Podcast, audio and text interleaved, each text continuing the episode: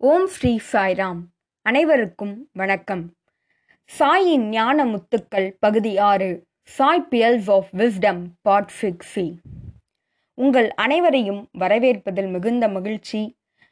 உங்களுடைய நிலைத்த ஆதரவுக்கும் நன்றி.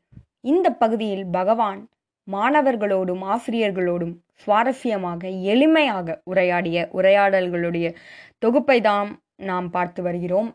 அந்த வகையில் இன்று நாம் பார்க்க போகிற விஷயங்கள் டிசம்பர் நான்கு இரண்டாயிரத்தி இரண்டன்று நடந்தவை. இனி பகுதிக்குள் செல்லலாம். அன்று சுவாமி திடீரென்று அறுபத்தி ஓரு குழந்தைகளை பற்றி அதாவது பகவான் அவர்களை தத்தெடுத்து அவர்களுக்கு வேண்டியன அனைத்தையும் செய்து பகவான் அவர்களை அவர் கவனிப்பில் வளர்த்து வருகிறார். அவர்களுக்கு பகவான் உணவு உடை பிறகு கல்வி இவை அனைத்தையும் கொடுப்பதோடு ஒவ்வொருவருக்கும் ஒவ்வொருவரின் பேரிலும் ஒரு லட்சம் ரூபாய் ஃபிக்ஸட் டெபாசிட்டாக சுவாமி பேங்க்ல போட்டிருக்கார். அப்படி அறுபத்தி ஓரு குழந்தைகளை பற்றி அன்று பகவான் பேசினார். அந்த அறுபத்தி ஓரு மாணவர்களும் அன்று வருகை தந்தனர். பகவான் அவர்களுக்கு ஒரு சூட்கேஸில் என்னென்ன கொடுக்கிறார்னா அவர்களுக்கு தேவையான ஒரு ஸ்டூடெண்ட்டுக்கு தேவையான அந்த பருவத்திற்கு தேவையான அத்தனை விஷயங்களையும் பகவான் கொடுக்கிறார். ஒரு கப்பு ஒரு பிளேட் கண்ணாடி பிறகு ப்ரஷ் டூத் பேஸ்ட் துணிகள் இவை அனைத்தையுமே பகவான் அந்த சூட்கேஸில் வைத்து அவர்களுக்கு கொடுக்கிறார். அவர்களுக்கு என்னென்ன தேவையோ அத்தனையும் அதனுள் நிறைந்திருந்தது. அதை பெற்றுக்கொண்ட அந்த மாணவர்கள் வந்து என்ன செய்தார்கள்னா அந்த சூட்கேஸை ஓப்பன் பண்ணி பண்ணி பார்த்து சுவாமி இவ்வளோ கொடுத்துருக்காரு எனக்கு இது கொடுத்துருக்காரு இந்த கலரில் எனக்கு கிடச்சிருக்குன்னு அவர்கள் அவ்வளவு மகிழ்ச்சியாக அந்த சூட்கேஸில் இருந்ததை திறந்து பார்த்து கொண்டிருந்தனர். அப்பொழுது அந்த வழியாக சென்ற ப்ரொஃபஸர் அனில்குமார் அவர்களும் சுவாமி அவர்களுக்கு கொடுத்ததை பார்க்கிறார். பிறகு அவர்கள் எவ்வளவு மகிழ்ச்சியாக உரையாடி கொண்டிருந்ததையும் பார்க்கிறார். ப்ரொஃபஸர் அனில்குமார் அவர்கள் இதனை சுவாமியோடு பகிர்ந்து கொள்கிறார். பிறகு சுவாமி நீங்க கொடுத்தீங்கல்ல அத்தனை சூட்கேஸும் அந்த மாணவர்களுக்கு மிகவும் பிடித்தது சுவாமி. அவர்கள் அவ்வளவு மகிழ்ச்சி அடைந்தார்கள் என பகவானிடம் சொன்னபோது சுவாமி கேட்டார் அவர்களா இல்லை நீயா? அப்படின்னு கேட்கிறார் பகவான். சுவாமி அவர்கள் மகிழ்ச்சி அடைந்ததை பார்க்கும்போது எனக்குமே மிகவும் மகிழ்ச்சியாக இருந்தது சுவாமின்னு பதில் சொல்கிறாரு பிறகு சுவாமி என்ன கேட்கிறாருன்னு பார்த்தீங்கன்னா ப்ரொஃபஸர் அனில்குமார் அவர்கள்ட்ட அப்படியா? அங்கே நீ அப்படி என்ன பார்த்தன்னு? கேட்குறாரு. அதற்கு ப்ரொஃபஸர் அனில்குமார் அவர்கள் சுவாமி நீங்கள் கொடுத்த அத்தனை விஷயத்தையும் அங்கு அவர்கள் திறந்து பார்த்து அந்த சூட்கேஸை திறந்து பார்த்து அதனை மற்றவர்களோடு அந்த மகிழ்ச்சியை பகிர்ந்து கொண்டிருந்தனர் சுவாமின்னு அவர் பதில் சொல்கிறாரு பிறகு சுவாமியே இன்னொரு இன்ஃபர்மேஷனையும் கொடுக்குறார். அவர்களுக்கு நான் மூன்று ஜோடிகள் அந்த துணிகளை வந்து சுவாமி கொடுத்துருக்காரு. அவர்கள் அணிவதற்கு ஆடைகளை கொடுத்துருக்கிறாரு. சுவாமி மூன்றா அப்படின்னு கேட்டபோது ஆமாம் மூன்று தான். அது எதற்கு அப்படின்றதையும் பகவானே சொன்னார். அது என்னன்னா ஒன்று நகர சங்கீர்த்தனத்திற்கு இன்னொன்று அவர்கள் அவர்களுடைய இடத்தில் அணிவதற்கு பிறகு இன்னொன்று அவர்கள் பள்ளிக்கு செல்லும்போது அணிவதற்கு. இப்படி சுவாமி அவர்களுக்கு தேவையான அத்தனையும் பார்த்து பார்த்து அந்த யூனிஃபார்மை கூட பகவான் அவர்களுக்கு போதுமான அளவிற்கு கொடுத்திருக்கிறார் என்றால் அந்த இறைவனுடைய கருணையை நாம் பார்க்க வேண்டும். பிறகு சுவாமி இன்னொரு விஷயத்தையும் சொல்றாரு. அதாவது இந்த அறுபத்தி ஓரு குழந்தைகளை தத்தெடுத்து அவர்கள் அவர்களுடைய வாழ்க்கையை அவர்களே வாழத் தொடங்குவது வரை அவர்களுக்கு உண்டான செலவு எவ்வளவுன்னு பார்த்தீங்கன்னா இரண்டு இரண்டு கோடி இரண்டு கோடி ரூபாய் இதற்கு செலவானது இதுவரைன்னு பகவான் சொல்கிறார். இரண்டு கோடி அளவு அதாவது அந்த ஒரு லட்சம் ஃபிக்ஸட் டெபாசிட் உட்பட அப்படின்றத அந்த தகவலை பகவான் சொல்கிறாரு சுவாமி இது ஒரு பெரிய ஒரு தொகை சுவாமின்னு சொல்கிறப்ப இது அவசியமான தொகை. எஸ் இட் இஸ் வெரி நெசசரின்னு பகவான் சொல்கிறாரு பிறகு சுவாமி சொன்ன செய்தி என்னன்னா whatever I say I do whatever I do I say நான் எதை சொல்கிறேனோ அதைத்தான் செய்வேன். நான் சொல்வதும் செய்வதும் ஒன்றே. நான் சொல்வதொன்று செய்வதொன்று அப்படி இருக்காது. நான் என்ன சொல்கிறேனோ அதையே செய்வேன். ஏனென்றால் நான் சத்தியம். இதுவே என் வாழ்வுன்னு பகவான் மிக அழகான செய்தியை அங்கு சொல்றாரு. இந்த செய்தியிலிருந்து நம் வாழ்க்கைக்கு நாம் எடுத்துக்கொள்ள வேண்டிய செய்தி என்னன்னா சிந்தனை சொல் செயல். இந்த மூன்றிலும் ஒருங்கிணைந்து அதாவது ஒற்றுமை இருக்க வேண்டும். பகவானைப் போல நாமும் அவ்வழி நடக்க வேண்டும். பிறகு இரண்டு நாள் கழித்து பகவான் என்ன செய்கிறாருன்னா ஒரு பர்டிகுலர் மெம்பர்ஸ்க்கு அதாவது மகிழா சைடு உட்கார்ந்துருக்கிற சிலருக்கு வந்து பகவான் சாரீஸ் கொடுக்குறாரு. பிறகு ஜென் சைடு வந்து அங்கே சிலர்கிட்ட பேசுகிறாரு ஒரு பொதுவாக ஒரு தனிப்பட்டு ஒருத்தவங்கள்ட்ட பேசுகிறப்ப ஏன் அவர்களுக்கு பகவான் கொடுக்குறார் அப்படின்ற ஒரு கேள்வி வந்து ப்ரொஃபஸர் அனில்குமார் அவர்களுடைய மனதில் எழுது. சுவாமி கிட்ட டைரக்டாக சுவாமி யார் அவர்கள்? யாருக்கு நீங்கள் சாரி கொடுக்குறீங்க? எதற்காக அவர்களுக்கு சாரி கொடுக்குறீங்கன்னு டைரக்டாக கேட்க முடியாது. அதனால் அவர் அமைதியாக இருந்தார். ஆனால் சுவாமி அவருடைய கொஸ்டின் மார்க் அவருடைய முகத்திலே தெரியவே சுவாமி கேட்குறார். என்ன?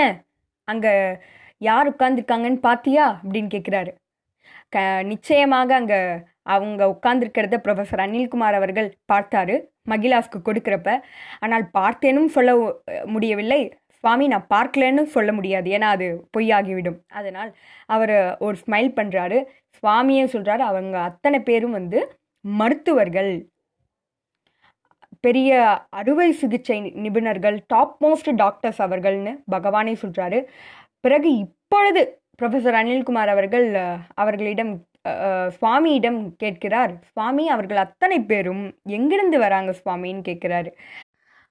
அதற்கு சுவாமி அவர்கள் அத்தனை பேரும் மெட்ராஸ்லேருந்து வந்திருக்காங்கன்னு பதில் சொல்கிறாரு பிறகு ப்ரொஃபஸர் அனில்குமார் அவர்கள் சுவாமி நிறைய பேர் இருக்கிறாங்களே அப்படின்னு கேட்டோன்னா முந்நூறு பேர் வந்திருக்காங்கன்னு பகவான் பதில் சொல்கிறாரு சுவாமி அவர்கள் இங்கு வந்ததற்கான காரணம் அவர்கள் உங்களுடைய தர்சனத்தை பெறவா சுவாமின்னு கேட்குறப்ப இல்லை இல்லை அவங்க வந்து என்ன செய்தார்கள்னா வில்லேஜ் வில்லேஜ் அதாவது கிராமங்கள் கிராமங்களுக்கு கேம்ப் நடத்தி அங்குள்ள ஏழைகளுக்கு சேவை செய்து பகவானுடைய ஆசையை அதாவது அந்த கேம்பை வந்து நிறைவு பண்ண பிறகு பகவானுடைய ஆசையை பெறுவதற்கு இங்கே வந்திருக்காங்கன்னு பகவான் சொல்கிறாரு சுவாமி மிகுந்த மகிழ்ச்சின்னு ப்ரொஃபஸர் அனில்குமார் அவர்கள் சொல்கிறாரு பிறகு சுவாமி என்ன சொல்கிறாருன்னா அவர்கள் மருத்துவர்கள் மட்டும் இல்லை நல்லா பாடுவாங்க நல்லா பஜனை பாடுவாங்கன்னு சொல்கிறாரு உனக்கு தெரியுமா அப்படின்னு கேட்குறாரு சுவாமி எனக்கு எப்படி சுவாமி தெரியும்? அவர்கள் பாடுறாங்களா இல்லையான்னு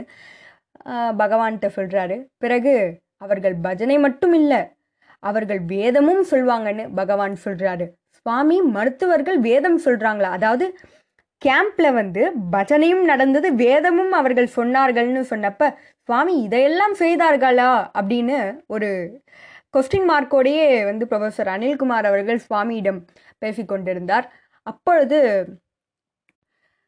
சுவாமி புரிந்து கொண்டார். அதாவது ஒரு சந்தேகத்தோடையே கேட்டுட்ருக்காரு ப்ரொஃபஸர் அனில்குமார் அப்படின்றத தெரிஞ்சுக்கிட்டு சுவாமி அங்கேருந்து ஒரு மகிழா டாக்டரை கூப்பிடுறாரு. கூப்பிட்டு பகவான் என்ன கேட்குறாருனா நீங்கள் எத்தனை பேர் இங்கே வந்திருக்கீங்க? அப்படின்னு கேட்டார். சுவாமி முந்நூறு பேர் வந்திருக்கோம். அப்படின்னு சொன்னோன்னே நீங்கள் என்னென்னலாம் பண்ணீங்க? அப்படின்னு கேட்குறாரு. சுவாமி நாங்கள் மெடிக்கல் கேம்ப் பண்ணோம் சுவாமி. எங்கே பண்ணீங்க? அப்படின்னு கேட்குறாரு. சுவாமி நிறைய கிராமங்களில் பண்ணோம். அப்படின்னு சொன்னோன்னே சரி சரி. சரி நீங்கள் மெடிக்கல் கேம்பில் மருத்துவ சேவை மட்டும்தான் பண்ணீங்களா அப்படின்னு கேட்குறாரு சுவாமி. இல்லை சுவாமி நாங்கள் பஜனையும் செய்தோம். ஒவ்வொரு நாள் மாலை நேரத்தில் வந்து பஜனையும் செய்தோம் சுவாமி அப்படின்னோடனே ஓ எல்லாருமே பஜனை மட்டும்தான் செய்தீங்களா? அப்படின்னு கேட்டோன்னே இல்லை சுவாமி வேதமும் சிலர் வந்து வேதமும் சொன்னாங்க அப்படின்னோடனே சுவாமி அப்படியே அனில்குமார் அவர்களை திரும்பி பார்த்து எப்படி நான் சொன்னதெல்லாம் கரெக்டா அப்படின்ற மாதிரி பகவான் பார்க்கிறாரு. பிறகு சுவாமி சொன்ன செய்தி இந்த காலத்தில் மருத்துவர்கள் வந்து மணி இஸ் காட் அதாவது பணத்தை வந்து தெய்வமாக நினைக்கிறாங்க. தியாக உணர்வு இல்லாமல் செயல்படுறாங்க.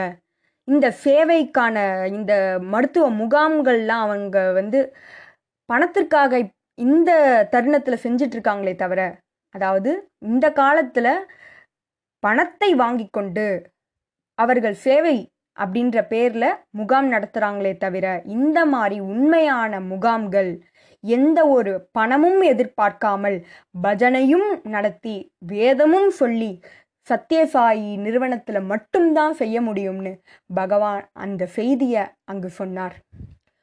உண்மையில் சாய் பக்தர்களால் மட்டுமே செய்ய இயலும் வேறு யாராலும் செய்ய முடியாது. Only Sai devotees will do that nobody else will do தட்னு பகவான் சொல்கிறார்.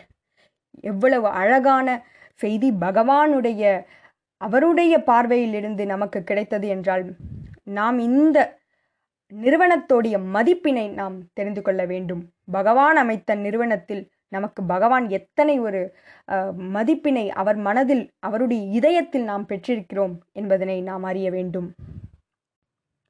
அறிந்து பிறகு பகவான் சொன்னது போல தியாக உணர்வோடு பிறருக்கு சேவை செய்ய வேண்டும். அடுத்த உரையாடல் ஆகஸ்ட் இரண்டாயிரத்தி இரண்டன்று நடந்த உரையாடல். ஆகஸ்ட் இரண்டாயிரத்தி இரண்டு சமயத்தில் ப்ரொஃபஸர் அனில்குமார் அவர்கள் ஒரு நாள் சூப்பர் ஸ்பெஷாலிட்டி ஹாஸ்பிட்டலுக்கு சென்று சில செக்கப் செய்கிறாரு அவருடைய முட்டி வலி காரணமாக அங்கு செல்கிறார். பிறகு அவர் பஜனைக்கு வந்து பிறகு சுவாமி இன்டர்வியூ ரூம் இன்டர்வியூ முடித்துவிட்டு எப்பொழுதும் போல குல்வந்த் ஹாலில் உட்கார்ந்து பேசும் பொழுது பகவான் அவரிடம் எங்கு சென்ற இன்னைக்கு? அப்படின்னு கேட்குறாரு. சுவாமி நான் எங்கு சென்றேன் சுவாமி? நீ எங்கே போன? அப்படின்னு கேட்குறாரு. சுவாமி நான் காலேஜ்க்கு தான் சுவாமி போனேன். அங்கல்ல அங்கல்ல அதுக்கப்புறம் எங்கே போனேன் அப்படின்னு கேட்குறாரு சுவாமி. சுவாமி நான் ஹாஸ்பிட்டலுக்கு போனேன் சுவாமி. அப்படின்னு சொல்கிறாரு இங்கே என்னென்னா சுவாமி அந்த ஹாஸ்பிட்டல் இன்னாக்ரேட் பண்ணப்போ ப்ரொஃபஸர் அனில்குமார் அவர்கள் சுவாமியோடு சுவாமிக்கு டிரான்ஸ்லேட் பண்ணுவதற்காக மொழிபெயர்ப்பதற்காக அந்த ஹாஸ்பிட்டலுக்கு போயிருக்காரு. அதன் பிறகு அவர் அந்த ஹாஸ்பிட்டலுக்கு போனதில்லை. ஏன்னா அவருடைய அவருக்கு வந்து ஹாஸ்பிட்டல் என்றாலே அது ஒரு அவர்கள் அதாவது அங்குள்ள நோயாளிகள் கஷ்டப்படுவது அதையெல்லாம் அவரால் பார்க்க முடியாதுன்றதுனால அதுக்கப்புறம் அந்த ஹாஸ்பிட்டலுக்கே போனதில்லை. அதுக்கப்புறம் அவருடைய வழி காரணமாக அந்த ஹாஸ்பிட்டலுக்கு போகிறாரு இப்பொழுது சுவாமி கேட்கிறார் எங்கே போனேன் சுவாமி நான் ஹாஸ்பிட்டலுக்கு போனேன் அப்படின்னு சொன்னேன் பிறகு என்ன நடந்தது? அப்படின்னு கேட்குறாரு. சுவாமி ஹாஸ்பிட்டல் ஒரு மருத்துவமனை மாதிரியே இல்லை சுவாமி. அப்படியா? அப்புறம் வேற எப்படி இருந்துச்சு? பக்கிங்ஹாம் பேலஸ் அதாவது பக்கிங்ஹாம் அரண்மனை மாதிரி இருந்தது சுவாமி. அங்கே பார்க்குறவங்க அத்தனை பேரும் நோயாளிகள் பார்வையாளர்கள்னு இல்லாமல் எல்லோருடைய முகத்துலேயும் ஒரு மகிழ்ச்சி இருந்தது சுவாமி. ஒவ்வொரு மருத்துவர்களும் அங்கே இனிமையாக வந்து அவங்களுக்கு வந்து சேவை செய்கிறத நான் பார்த்தேன் சுவாமி. பிறகு அங்கே இருந்த தோட்டம் அங்கே இருந்த புல்வெளி மலர்கள் இதெல்லாமே அது ஒரு மருத்துவமனை போலயே தோற்றம் அளிக்கல சுவாமி. அது ஒரு பெரிய அரண்மனை மாதிரி இருந்ததுன்னு பகவான் கிட்ட சொல்கிறாரு அங்கே நான் வந்து ஒரு ட்ரீட்மெண்ட் எடுக்க போன மாதிரி தெரியல சுவாமி. அங்கே ஒரு வெட்டிங் ரிசப்ஷன் அட்டன் பண்ண மாதிரி இருந்தது சுவாமி. அவ்வளவு அழகாக இருந்தது. நோயாளிகளுடைய முகத்தில் அவ்வளவு மகிழ்ச்சி சுவாமி. அத்தனை பேரும் அவ்வளவு நம்பிக்கையோடு காணப்பட்டார்கள்னு பகவான் கிட்ட சொல்றாரு. பிறகு அந்த விநாயகர் அங்க இருக்கிறதும் அவருக்கு ஒவ்வொருவரும் நமஸ்காரம் பண்ணி உள்ள போறதும் இதெல்லாம் வேற எங்குமே நடக்காது சுவாமி. அவ்வளவு அழகான ஒரு இடம் சுவாமி அந்த விநாயகர் அமைத்திருந்த அந்த இடம். அது அவ்வளவு தூய்மையாக அதாவது கீழே ஏதாவது இருந்தால் கூட அதை கூட திரும்ப எடுத்து நம்ம பயன்படுத்தலாம். அந்த அளவுக்கு ஒரு சின்ன குப்பை கூட அங்கே இல்லை சுவாமி. ஒரு டாட் கூட சுவர்ல எல்லாம் ஒரு டாட் கூட அழுக்கு இல்லாமல் அவ்வளவு அழகாக இருந்தது சுவாமி. அதை விட உங்களுடைய படங்கள் ஒரு எட்டு அடி படங்கள் ஒவ்வொரு இடத்துலையும் இருக்கிறத பார்க்குறப்ப அவ்வளவு அழகாக அது ஒரு அரண்மனை போல தோற்றமளித்தது சுவாமின்னு சொல்கிறாரு பிறகு சுவாமி ஒவ்வொரு மருத்துவர்கள் அதாவது டாக்டர்ஸ் ரூமுக்கு முன்னாடி ஒரு பிளாக் போர்டு இருந்துச்சு சுவாமி. அந்த ரூம் அந்த பிளாக் போர்டில் சில எழுத்துக்கள் வந்து கோல்டன் கலரில் எழுதியிருந்தாங்க சுவாமி. எவ்வளவு அழகாக ஒவ்வொரு இடமும் அமைக்கப்பட்டிருந்தது அப்படின்னு சுவாமி கிட்ட சொல்கிறப்ப சுவாமி அவ்வளவு மகிழ்ச்சியாக அதை கேட்டுக்கொண்டிருந்தார். ஏன்னா அது அவருடைய சிருஷ்டி. அத்தனை ஆர்வமாக பகவான் அதனை கேட்டுக்கொண்டிருந்தார். பிறகு இதனுடைய உரையாடல்கள் இனி அடுத்த வாரம் தொடரும். அதுவரை உங்களிடமிருந்து விடைபெறுகிறேன். ஜெய் சாய்ராம்.